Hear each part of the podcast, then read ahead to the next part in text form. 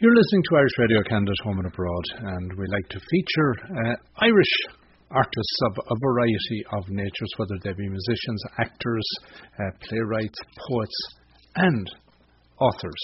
And today we're going to talk to Anne Griffin, and she has just published a book called When All Is Said. And I had the opportunity to read the book, and I must say I found it a gripping story fascinating and well written and engaging from the moment I really got in on it. And the story, I'm not going to tell you about it because it weaves its way in a wonderful way that is very credible. Uh, and I will put it down when we start to chat, and I know it's fiction, but yet it is very credible. And that's the wonder of a great fiction writer. And first of all, thanks a million for coming along for a chat. Delighted, delighted to have been invited. So, um, when all, when all is said, it's the story uh, set in Ireland around the transition from the time of the landlord and when we were coming out of that period in history into more modern history, and uh, there was a change in land ownership.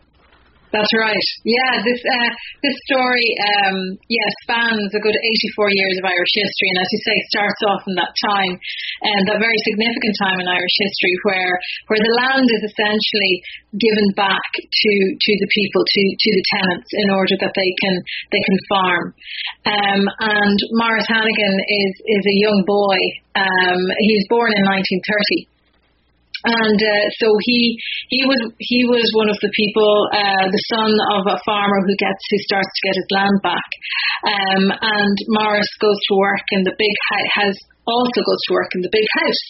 Um, the Dollard family uh, who live next door, um, and he's treated not so well mm-hmm. by them, and um, he has he has a very very difficult difficult past with them, and from there and from what happens to him, particularly the death of his his older brother Tony who dies of TB, he kind of decides that he's going to become a wealthy farmer in Ireland, um, and um, he gets great pleasure over the years of actually beginning to buy up some of the Dollard land. Mm-hmm. Um, and so we uh, we are brought through Maurice's history. So it, it opens with Maurice sitting at the bar of his local hotel in County Meath, and we're in 2014 and he is there to drink five toasts to the five most important people in his life.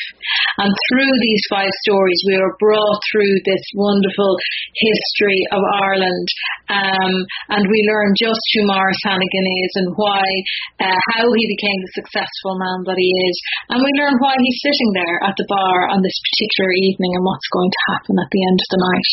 And some of the irony that's in the story is that when you say that we learn how successful Maurice has, on one level, he is bemoaning some of where he lacked in some success.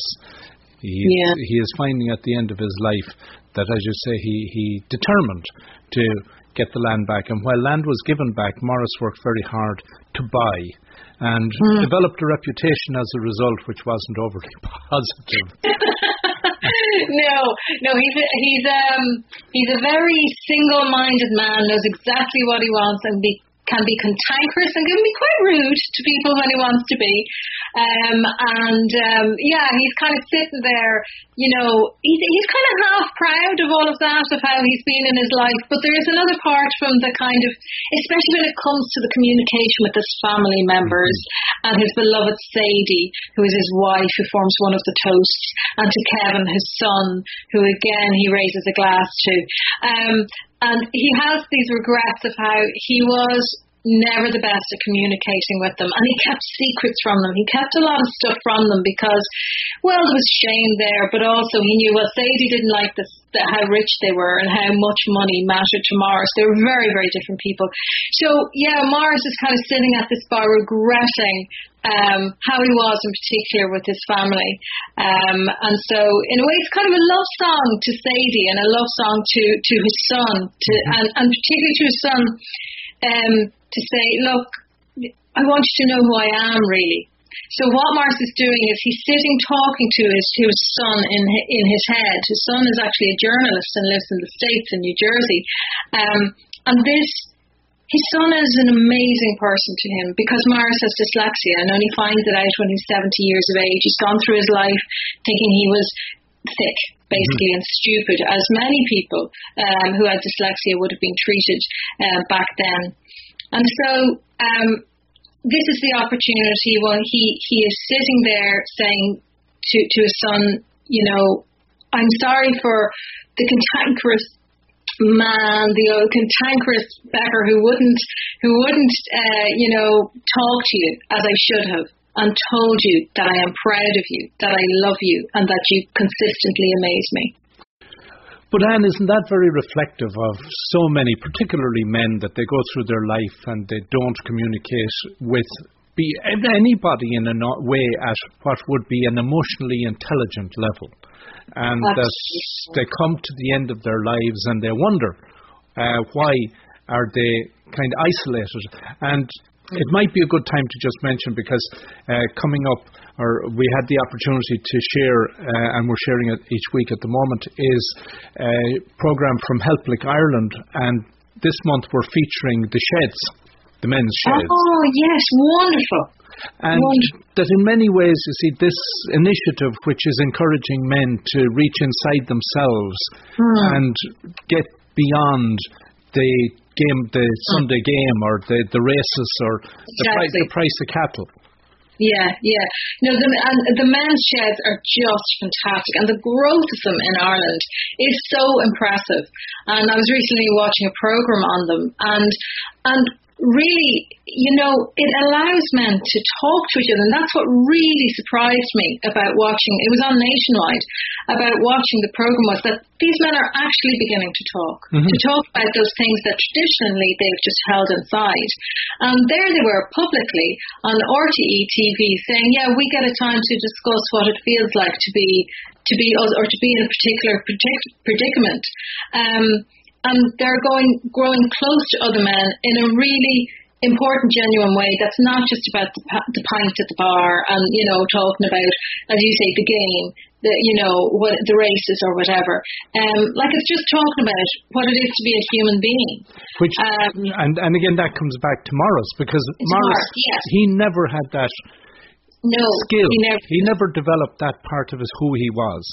Exactly. And he regrets it because he watches his son Kevin, who is a completely different kind of father to him. Um, and he sees how Kevin is able to express his emotions and was always able to express his emotions with his wife, with, with Sadie, his mother, and, and Maurice's wife. And uh, Maurice is, is is not jealous, but in constant amazement at this ability to be able to speak. And and although he sees it, although he's he's hearing Kevin speaking, he just every time Kevin comes home, he's not able to say the words he wants to say. And so it is something that's very much within Irish communities, and particularly with Irish men. Um, but interestingly, I've had emails from people, um, one particular woman who was from South Africa, somebody who's from Australia, not necessarily with Irish, with Irish um, a, a background, but they were saying, you know, that could have been my uncle or my grandfather. So I do wonder, is it a, a generational thing of men internationally? I'm not sure, but certainly I think Irish men um, have had a difficulty in this, but I think it is changing, and I think things like men's sheds and just younger men coming up and realizing, you know, they need to they need to talk about things. The offload makes it so much better and brings you so much closer to people. And yes, there are still many who will confine themselves to last Sunday's game or the races because the um, secure environment that mm. is necessary at an early age wasn't there because again the cycle was that it was uh, the man was out he was earning a living and the the mother was the nurturing emotionally yes. nurturing etc mm. um, mm. so you know as we said the shed is a powerful tool but mm. I don't think it's confined to Ireland I think it's it's a human condition I think yes. women of their nature are more inclined to express their emotions whereas men are expressing their thoughts and yes. I think what we're seeing in Maurice is there's a blend at the bar with his five toasts where for the first time he's connecting his thoughts to his emotions. Yes, absolutely. Absolutely. And I, I, I think this is this has happened to him over his life at certain times, but this is the first time and it's because it's because of the loneliness he has felt at the death of Sadie, his wife, who died two years prior. And it's because of those two years of, of living without her and of trying to survive without her. And we, he tells a story of trying to get on and trying to connect back into a community. And he finds it so difficult. So there's, there's, so there's a huge emotion at this bar for him where, as you say, he makes that connection between thought and what is, and his inner, inner feelings. And it's true who his true self, who Maurice truly is. And and so that's why I think people connect a lot with this book. Um, and because it's done very well here in Ireland. It was it was um, five weeks at the number one in Ireland, which was just fantastic. Um, and uh, I, I just I think people just get how difficult it is to speak truly from the heart. And they, they get Maurice is a flawed man, and they get the humanity of Maurice, and they feel empathy with Maurice. Um, and he's a funny guy as well. He's a cantankerous guy, and he's funny, and he's there are some very, very fun, funny moments in there as well. And so I think people just like that. That just this is just a man telling a story, and it's so human. You know? That, and I think it's also reflective, as we said earlier on, at how society has changed in mm. Maurice's lifetime. But yeah. that begs the question: Who's Maurice? Who did he cut? Where did I find him? Where did you find him? along, along with some of the the other characters. Uh, because as I say, you know, what you have written is fiction, but yet all fiction comes from germs of ideas that are yeah. inspired by um, character. Uh, aspects of different people yeah. that you you filter through and create. Yeah, yeah, absolutely. Well, Maurice, Maurice actually, the genesis of Maurice came from um, a meeting with with a, a stranger at a bar in Mayo in Newport. Right. And uh, my, myself, my husband, and my son, we were on a, a cycling trip um, there uh, back in 2000. It must have been 2014. Um, and yeah, we happened into the, the bar of the local hotel there, and there was a man standing. There was only one customer in the bar. In fact, the barman wasn't even there. There was no one around. It was just this one man with his pint in his hand, and he was in his 70s. And as soon as we came in and, and we were sorting ourselves out at the table we, we, we decided to sit at, he came over for the chat.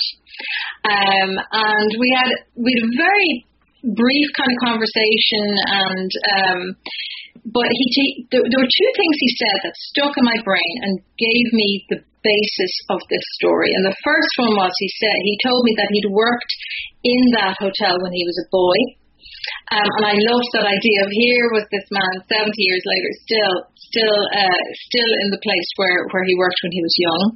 And then the other thing um, he he said to me um, was, "I'm not going to see the morning." Which was just an incredible thing for anybody to say to a complete stranger.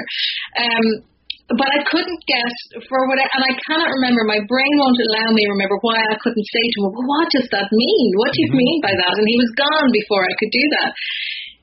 The next day, we were cycling the last um, bit of the, the the Mayo Greenway over to Achill Island, and um, I um, I just took those words with me, and I thought he's just gifted me something amazing as a writer.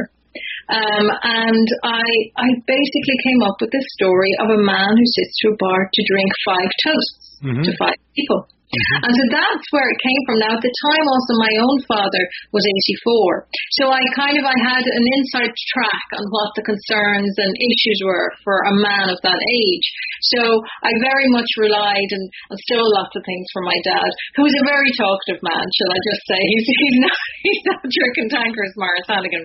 But certainly, you know, obviously then there were other people that I've met through my life who have all fed into the character that is Maurice Hannigan but I knew his voice immediately. I have to say, I was very, very clear on, uh, you know, what he'd sound like. And oh, there's, I should say this. There's an audio book, a wonderful audio book of when all is said, and um, the um, Niall Buggy, a wonderful Irish actor who played Henry Sellers in Father Ted. If anybody is out there and remembers this. Um, does the voice uh, of the book, and it is just spectacular. It's one of the best audiobooks I've ever heard, and it made me cry from the minute I heard it. Right, right. So, yeah. And we're going to wrap up. I deliberately didn't ask how the story ends because I must say it is wonderful how there's that nice turn at, Yes. at the end. And, and it would be such a shame to, to spoil it. Indeed, indeed. Indeed. and even that. But before I do, I should kind of circle back actually, because you do talk about the, the big house. And Yes. then the relationship with the person who then moved in and bought the big house. Um, that also is an interesting scenario and an interesting relationship. Yeah, it is. It, yeah, it stays with Maurice all of his life. His his um, connection with that family stays there, and and and there is the you know they had. He'd been tr- Maurice had been treated very badly by them. He had decided he was going to become a rich man, and and as I say, enjoyed buying up their land. But there is also this this coin that that connects these two families through the whole book, and it's a, a a coin that Maurice stole when he was 16. It's an Edward the Eighth coin that actually exists, but I've kind of embellished the story a little bit, you know, to help my novel along. Yeah. Um, but it's it's a it's it's really good. I I love that you know there was this coin that you know, Maurice keeps forgetting that he, he has and he stole, but it's really important because it's the key to Maurice finding out who the Dollards were and why they were the kind of people they were. And that's a kind of a deep, rich story all on its own. Indeed. Indeed. So, from a housekeeping perspective, if anyone is looking for you, where can they find you? Yeah, www.annegriffinwriter.com And that's Um, Anne with an E. and with an E. With an E. And the book is available, hopefully, in in in Canada and all good bookstores. You can get it um, uh, on Amazon, Kindle, and as I say, it's in audio as well. And it's come out in large print, by the way. Um, so there's a large print version that you can get from, I can't remember their name right now, Centrepoint. Okay. Centrepoint. So, Um, have you been doing any readings or have you been around to any book fairs? Yeah, doing a lot through Ireland and the UK, and I was in France recently as well. So it's yeah, it's um, nothing in the states and Canada yet, but it's it's um, it's doing very well. It's been translated into 13 foreign languages as well. So it's um, it's been great. It's been a whirlwind and a wonderful whirlwind. Well, Anne Griffin, I want to thank you again for taking the time. It's been fascinating and wonderful having a chat. Wonderful. I really enjoyed it. Thank you so much.